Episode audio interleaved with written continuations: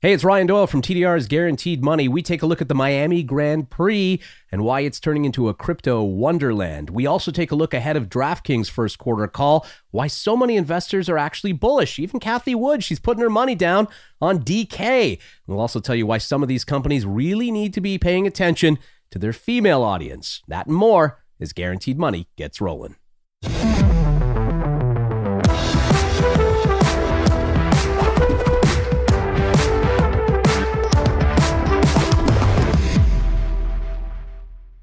Hey, it's Ryan Doyle from TDR's Guaranteed Money, along with millennial entrepreneur Anthony Varrell. Hello, sir. Nice to see How's you it again.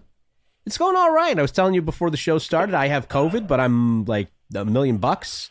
Feel like a million bucks. So, what are you going to do? You look good. You look good for having COVID, so it's uh not not not not the end of the world. Hopefully, No. it's just a cold. Yeah, I- I- Yeah. honest to God, I don't even have a head cold, so it's it's kind of Yeah. weird that way. But how are you? You're uh, you're looking I'm well. good. You're looking refreshed. You're looking Miami fresh right now. Good. Moved into our office uh, in Tampa. Heat won last night. I've got no no worries. Everything's uh, everything's good. Panthers play tonight um, against the Capitals for Game One, which I already laid a bunch of money on the money line um, on the Cats. So we'll see how that goes. Uh, that's cats, not caps, for those scoring at home. Let, let me tell you this: all views, no, Cats. Yeah. all views on the Guaranteed Money podcast and the guests on this podcast are purely opinion. You should not treat any opinions expressed by us or our guests as investment advice, and the views on this podcast are solely intended to be informational and are not investment advice. Yeah, let's start there with uh, last night and the weekend. I think as well. Sunday uh, Yeah. really got things cooking because when we talk about the NBA playoffs, and we got a lot of stock stuff to talk about. Don't worry, we'll get into that uh, in just a second, but when we look at the NBA, uh, I think a lot of people had to check themselves when it came to the Milwaukee Bucks. People had written them off. People had said, well, without Khris Middleton, Giannis, they're going to struggle against this Celtics defense. Here's what ended up happening, and you tell me if I'm wrong, Anthony. The Boston Celtics beat a Brooklyn Nets team that, quite frankly, just wasn't very good. Never lived up to the expectations that were set for them. Yeah. And when a decent team that has a good defense, and the Celtics do still have a good defense, Yeah. beats eh, beats handily a team that was never really supposed to be there, never had all of the right pieces in the Brooklyn Nets. The stock, let's call the Celtics a stock, their stock is overvalued. The Bucks stock in this Oh, yeah. situation heavily undervalued. Think about it for a second. They have the best player in the NBA. They have the defending champions. I mean, they have that infrastructure around them already. Yet they went off as plus 170 underdogs to win this series and absolutely smoked the Celtics out of their own home court. I, I, I don't want to see Giannis. I, I don't want to play against Giannis. I don't want anything to do with Giannis. Like I'd like to stay as far away from Giannis as possible. If Boston could please do me a solid and beat them in the series, it'd be greatly appreciated. I mean, Giannis didn't even put up over 25 points on Sunday. He had what, like 16 and 15, I think, on assists and boards or something crazy. So it was facilitator Giannis. It wasn't dominant Giannis that's going to score. And if he wants to score 40 on that team, he's going to. I mean, I, I think as far as I'm concerned, it's it's kind of intriguing because anybody could really take the championship that's still in the playoffs. Yeah. Um, it's completely wide open. But Giannis, as far as I'm concerned, is the only player in the playoffs that could will their team to win. Um, he could single-handedly win a series. I think he's that damn good uh, right now. Yeah, and you know it's going to be an interesting battle. I think uh, if the Celtics don't get out of their own out of their own barn, out of their own arena without a victory, this could get ugly and could be a sweep going the other way. But we'll keep an eye on that. Yeah, yeah. Uh, obviously, the other series, and I had uh, I had some nice nice investment money. Uh, in the Golden State Warriors to win outright on Sunday. I was sweating it. I'm not going to lie to you. I'm not going to sit here and say that that was enjoyable to watch. Uh, but they got cooking at the right time, as the Warriors tend to do. And we had a situation where uh, they pulled it out at the end against the young Memphis Grizzlies. No surprise, maybe a bit of a surprise as how, to, how well Memphis actually played and handled themselves. Yeah, I mean, I wasn't too surprised. I mean, the more I watch them, I mean, they're they're good. I mean, Jaren Jackson's good, Dillon Brooks is good, um, Ja Morant is good. I'm going to be saying what I'm saying about Giannis about Ja in in four or five years. Um, I mean, he should have won that game. He could have won that game. That play they drew up um, was perfect. Um, he just happened to miss. But I mean, I think it's going to be hard to beat Golden State. They're champions. They're calm. They, they, they, they, this is nothing for them. It's a cakewalk. They've done it before. They just won without Draymond getting ejected, which that was bullshit as well. Um, that ejection, that was not a flagrant two. I mean, Draymond plays hard. Draymond actually, uh, Draymond actually executes those blocks um, and those defensive plays part a lot of the time, and they're not fouls.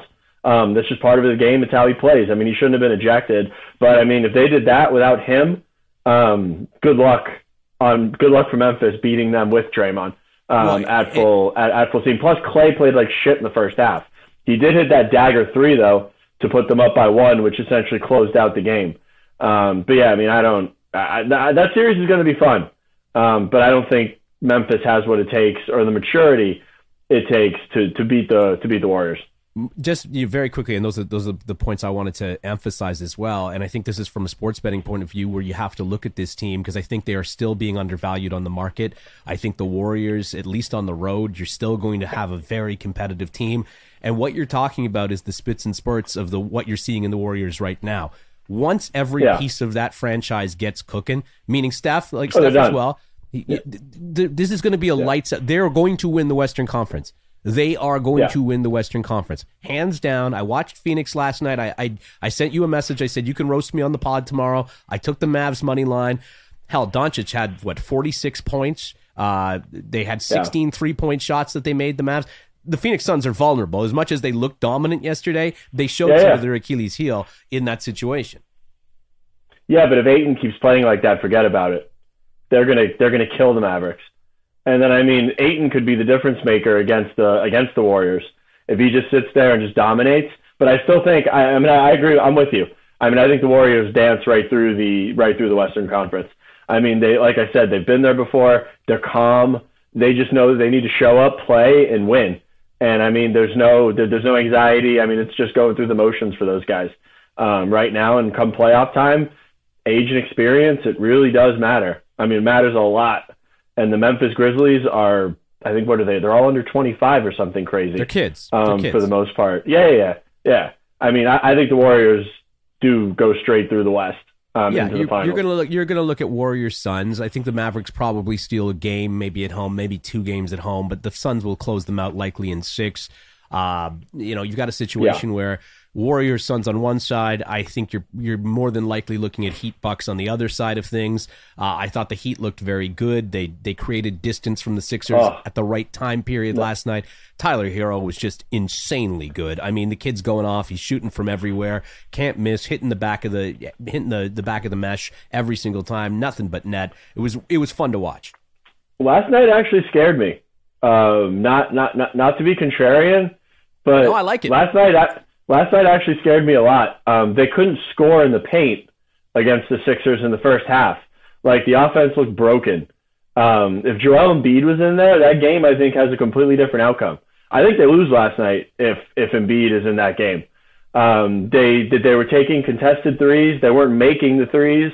Like Tyler's the Tyler put his team on the back, uh, put the team on his back last night, and, and really took that game over, which we needed. But I mean, they did not look good as far as I'm concerned with the offense. Obviously, they locked down on defense in the third and fourth quarter, which is why they won.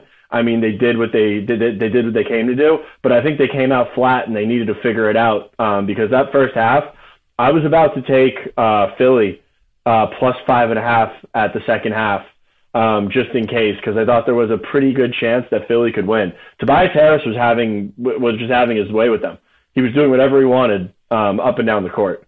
You know why Tobias was relaxed? I saw him coming into the stadium, and he clearly yeah, was moved. just on.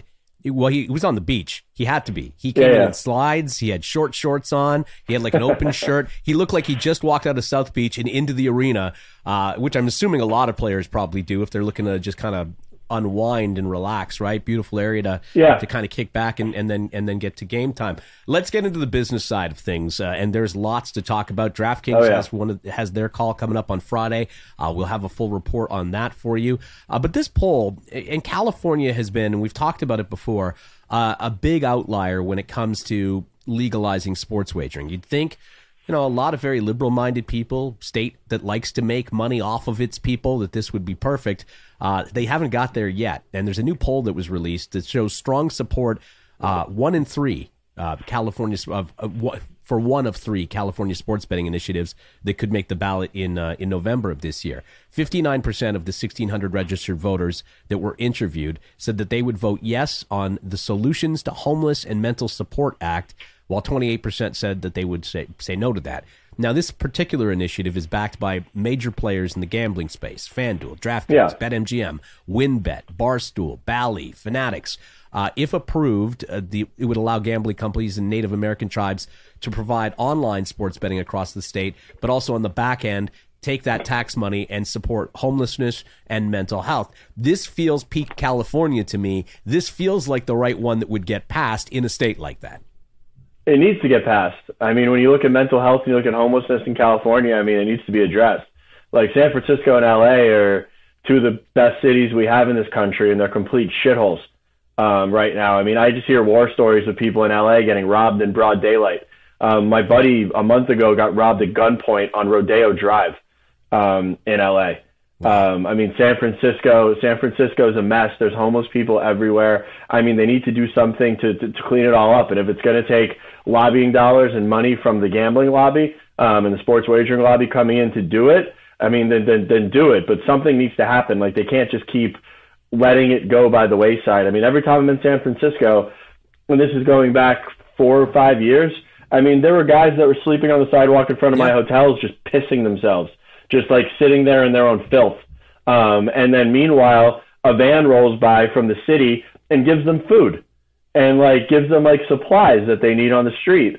It's like don't don't enable them. Give them either a, a home or a roof over their head to like rehabilitate or do something. But they need to address both of those in a very very bad way. Yeah, and that comes down to money. It always does come down to money. And here, yeah. is, you know, I don't want to say this is a gift, but I mean, I, I, mean, this is money that would fall into a state's lap. We've seen it across the United States of America. The money yeah. falls into government's lap. This would be money that would be earmarked for something, which I like even better than it going into general coffers.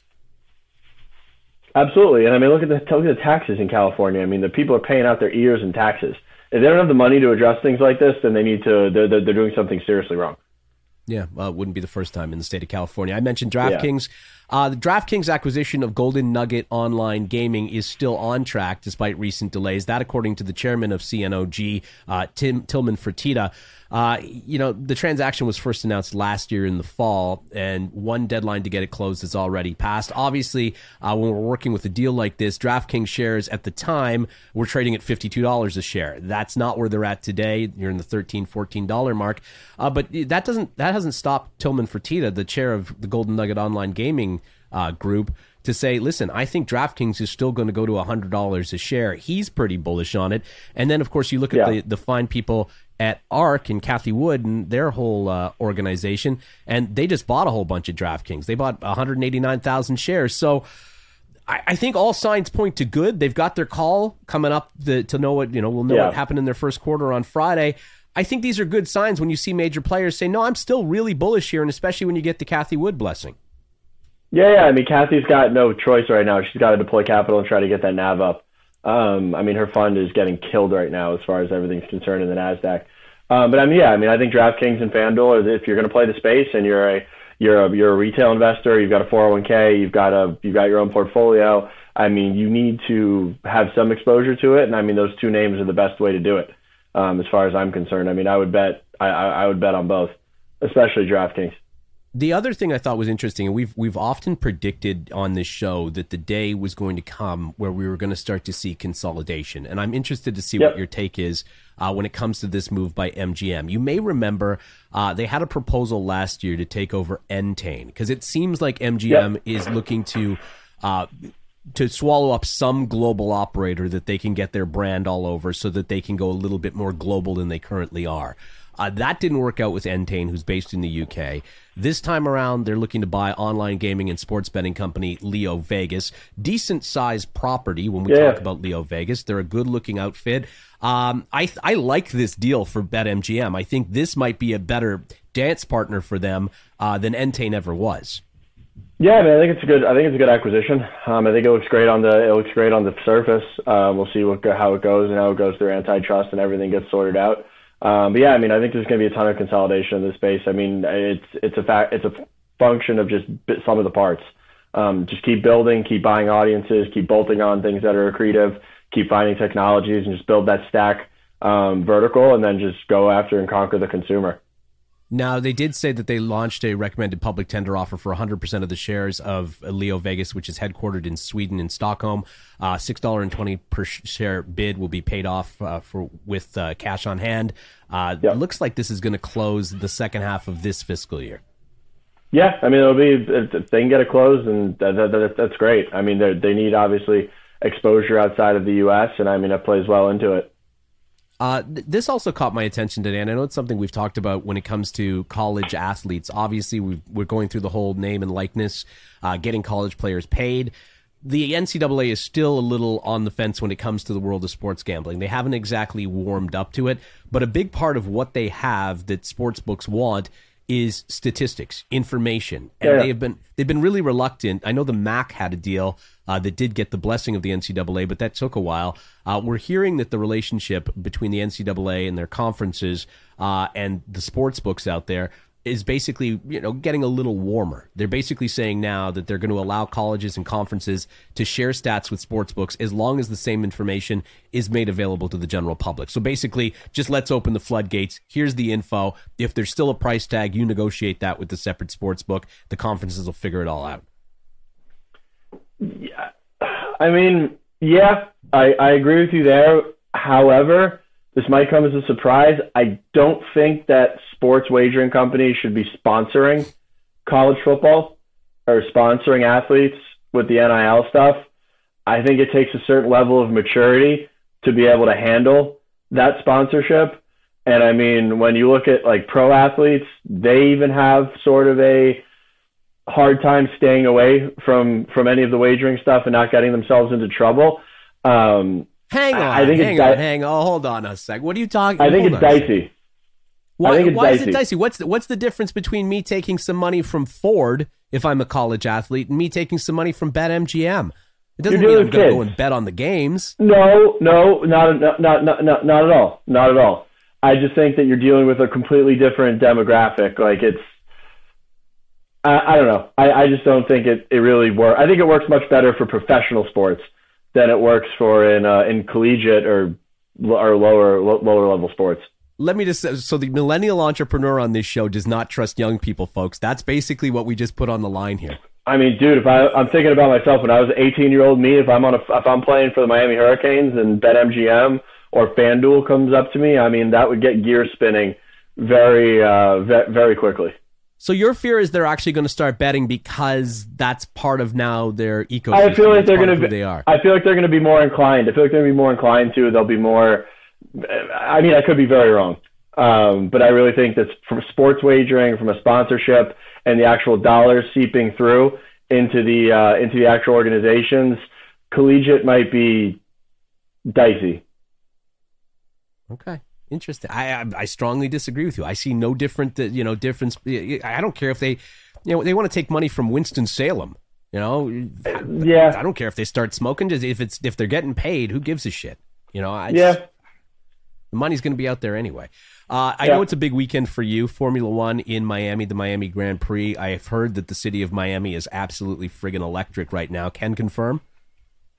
Yeah, I mean it's it's I've got I've got mixed feelings. I mean, I think it's amazing that Formula One's coming here in good Miami fashion. They've built restaurants and a fucking marina in the middle of the track, and they're charging like three thousand dollars a fucking seat for a table at the restaurant. Tickets, unless you're rich, you can't afford them. They're fucking eighteen hundred dollars a ticket. I mean, they've literally taken a great sport and a great event and just like Miami the shit out of it.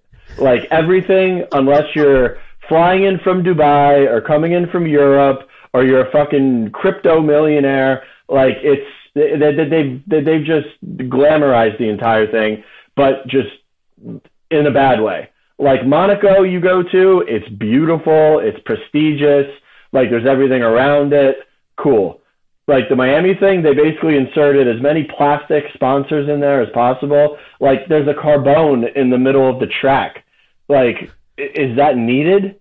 Like, no. Like, like keep the integrity of the sport and of the race. I think it's going to be a, a great event. It's going to be amazing, but it's going to be, you know what? The, here, here's a good analogy. So, what Coachella is to music festivals, with all the commercial bullshit, the plastic, and the influencers, that's what the Miami Grand Prix is going to be to Formula One. It's literally going to be a shit show of people taking pictures that don't give a shit about being there. They know nothing about the sport. They just want to be there to take a picture, get fucked up, and show everybody that they were there. That's what the Miami Grand Prix has turned into. And so I'm fantastic. definitely not going to be. I'm definitely not going to be wrong in that assumption. This is this might be my favorite rant of yours the entire time we've been it's working true. together. It, it, it's because because it's true. Every single thing you see on social media right now is oh it's it's it's egregiously expensive to get into the Miami Grand Prix. Like Carbone just set the record for three thousand dollars a seat. Some other thing was like ten thousand uh, dollars a seat to like get access to. It's like cool, but you ruined it. Like everything doesn't have to be like uber expensive and exclusive to make it fun and make it like legit. And so, don't get me wrong, like I like nice shit. Like I spend a lot of money on a lot of things, but in this instance, they just like they Coachella'd it, if you want to put it like they that. They got Coachella'd. The Grand Prix got yeah. Coachella'd. Yeah. Um, so one of the one of the partnerships they have, yeah, I think crypto crypto.com is one of the main sponsors yeah, of, of the Miami Grand Prix. Um, FTX is in partnership with F1's team Mercedes. Uh, they're set to release a powerhouse of NFTs the way they describe them. They say that they're going to work together with FTX Crypto uh, to announce a collaboration in the release of rare and selected NFT collectibles at the Miami Grand Prix. Uh, be on the lookout of thousand for thousands of limited edition free to claim NFT ticket stubs for those who want to witness the NFT yeah. launch happening at the Grand Prix. There's also, from what I read in this article, they're going to be giving away uh, parts of the car. Did you hear this? No, but yeah. I want one. Yeah, they apparently uh, for these racing events, FTX and F1 team have also partnered with Mad Dog Jones, highly respectable artist, who will be releasing ten special limited edition Ethereum NFT artworks for the auction. Two of them come with physical rear wing end plates from the Mercedes cars that are driven by George Russell and Lewis Hamilton. I thought of you when I, I read this today because I thought of all the NFT stories we've covered, this might be the fucking sickest. I'm literally going to look into that as soon as we get off this podcast and figure out how I can enter into it or get or get one of those NFTs or one of those wings. Um, I don't care. I'll trade one of my bored Apes for it if I have to. Um, wow. I'm get I'm got I I want that. Like I've I've like gamed out like what memorabilia I want for my office, and like top three on my list is a Lewis Hamilton signed helmet. Um, so getting a wing from one of those cars yeah, I'll I'll break out one of my either mutant apes, bored apes, whatever I got to do to get that NFT and get that wing. I'm going to get my hands on one of those. Now, how big is it? Do you notice? Is it noticeable how much crypto and FT, crypto.com and FTX are, are plastered everywhere around? Yeah, yeah, yeah. Now? Oh yeah, they're going to be everywhere. Um, they're going to be everywhere, but it's great. I mean, it's good exposure. It's gonna it's going to be a crazy event. There's going to be a lot of crypto money there, I'm sure. Um, I'm glad that they're using NFTs as engagement tools for fans um, and using NFTs as part of the experience because um, it should be. I mean, that, that's where we're at. They're digital collectibles, they're frictionless collectibles, and they enhance the experience for the consumer. Um, so, yeah, even despite that rant I just went on about how they just kind of ruined it, I mean, there's going to be a lot of good that does come out of the event and innovation that comes out of the event as well. Uh, another story that caught my attention, and I know this is your world, but I'm intrigued by it when it comes to uh, Major League Baseball and the Topps Timeless series. Uh, an NFT of the storied 1952 Mickey Mantle card sold for 175 ETH this week, roughly $471,000. It was in an OpenSea auction that closed last week, rather, uh, but we're talking about yeah. it now. Um, I think that's that's a that's a pretty neat sign of things to come, and I always love when I'm looking at a black and white card talking about ETH. Yeah, I mean, I think it's cool. I think it's a record-setting sale for uh, for an NFT card. However, when it comes, and I'm not speaking my, own, I'm not talking my own book here, but if I'm buying sports cards and memorabilia, for some reason, I just gravitate towards always needing or wanting access to the physical um, in that in that realm. I don't think I'd spend half a million dollars on an NFT card um, per se. I would spend a half a million dollars though on like a Luka um, like National Treasures, like RPA or something like that, or an on-card auto of like Michael. Um, I would spend that money on that, but a purely digital uh, card, no, I wouldn't do that because there's a probably not going to be any future like airdrops or utility, and and B, it's it's purely digital and it's the art. Like I like holding my cards. I like having the Yeah. physical, or at least access to the physical, um, if I ever want it. That's why I think physical cards will always be at a premium um, to their purely digital counterparts. What's it like in your house when it comes to sports wagering? Is your wife into sports wagering at all? I don't talk about it. yeah, I don't, I don't, I don't, I don't, I don't, talk. there- there- I don't, I don't talk about it whatsoever. What? It's not Bruno and Encanto. What do you mean you don't talk about it? I just don't. I just, I, I never bring it up ever. Does she have an app? Does she play? No, she hates it. She thinks Okay. it's stupid. Okay. yeah, she fair absolutely enough. hates it and thinks it's a waste of money. Uh, the reason I bring it up is because obviously sports wagering often thought as a territory dominated by men. Uh, but new data shows that over 4.6 million new female users joined sportsbook betting apps in 2021, showing 115% year on year growth. Number of male users obviously exceeds that, but not Yeah. the point. Women, I would not have told you that that would have been the number. No, I mean I think it's great. I think it's great, and it's if it's one thing that I've noticed, uh, ESPN Radio in South Florida, um, they play at, right after the morning show at 10 a.m. They go to BetQL, and then they go to a couple Yeah. other shows that rifle throughout the day. There's female personalities on all of those shows now, and they're they're, they're sophisticated. They've got great perspective. Um, it's refreshing to see women coming into into sports wagering and really developing their personalities and, and becoming interested in it. Um, I've never understood why women weren't interested in it from the from the get go. I mean, sports aren't just a male. I mean, maybe they're a male dominated uh, category as far as the participants at the professional level, and I guess the interest. But I mean, yeah, I mean, it's it's not a there shouldn't be a gender bias in anything when it comes to, to sports wagering. Well, when you know when I go to a stadium or even watching the NFL draft last week and last weekend, you saw a ton of women out there. Oh yeah, yeah. It was noticeable how many women were there, and I thought Yep. this is fantastic that this is you know starting to catch on. You know, the draft used to be something that a bunch of guys in a basement or a hotel room used to watch. It's now it's a little bit more Yeah, yeah. live. Oh, the draft bit- is the the, the, the, the the draft has turned into an animal. Um, The fact that it's gone from New York to Vegas now, and it's uh, it's just a full blown event um, in itself, and now it's four days. I mean, the NFL's figured out how to monetize that thing every single way possible. I actually tweeted out a picture of Pete Rozelle, the former NFL commissioner from way back in the day, like the original OG commissioner. And it was him in black and white standing in front of a board about maybe this big. Yeah. And he's literally writing the names of the players as they're getting drafted in a smoky old New York hotel lobby or, you know, Sounds conference right. room. And think of how far that event has come in just, what, 50, 60 years. Oh, yeah. kind of crazy when you think about it. Oh yeah, it's. I mean, the NFL draft is. I don't want to call it one of the most exciting events in sports, but it's definitely one of the. It probably is the biggest ancillary event in sports, um, in professional sports. I mean, no one cares about the MLB draft. The NBA draft is pretty cool. I mean, when it comes to the lottery, but the NFL draft now is a full blown event um, of the year. Speaking of events of the year, the Kentucky Derby is coming up on Saturday. I'm a horse guy. Are, are you a horse guy? I've never even asked you about that. Nah, That's a no. I mean, Solid it's no. it's cool. It's cool. I mean, my dad like loves horse racing, so I mean, I've always watched like the Preakness or the Kentucky Derby, um, or what I forgot the other one is Churchill Belmont. Downs, It's the uh, Belmont. Belmont, Belmont, Belmont. Yeah. Um, but yeah, I mean, it's uh, it's interesting. I mean, you'll never find me like betting like a trifecta or like putting money on it because I just don't understand it. Yeah. Um, usually I'll just bet on the odds. Um, and I think I've only maybe bet on it twice, but I mean, no, I mean, uh, auto auto racing's my thing. Um, See, I've, so for me, fan of horse I've, I've actually played in handicapping tournaments for, for horse racing. Okay. That's- yeah, Yeah. So I'm, I'm, I'm pretty serious about it. Uh, I paid my college tuition, for those who don't know, through horse racing. I hit a really big long shot at Del Mar Racetrack called Chris Okomo. I still remember the name of the horse. Uh, I was betting at a teletheater in Toronto, and I remember my old man pulling up and saying, "Don't go anywhere. I'm going to pick you up. Don't worry. It's you know we're going to get that money out of that place. Don't worry about it." You won that much money? Yeah, it was in, it was insane. And literally Yeah. went to the college the next morning and put my money down for my tuition in cash. that was it. That was. That was all. That's a Yeah. true story.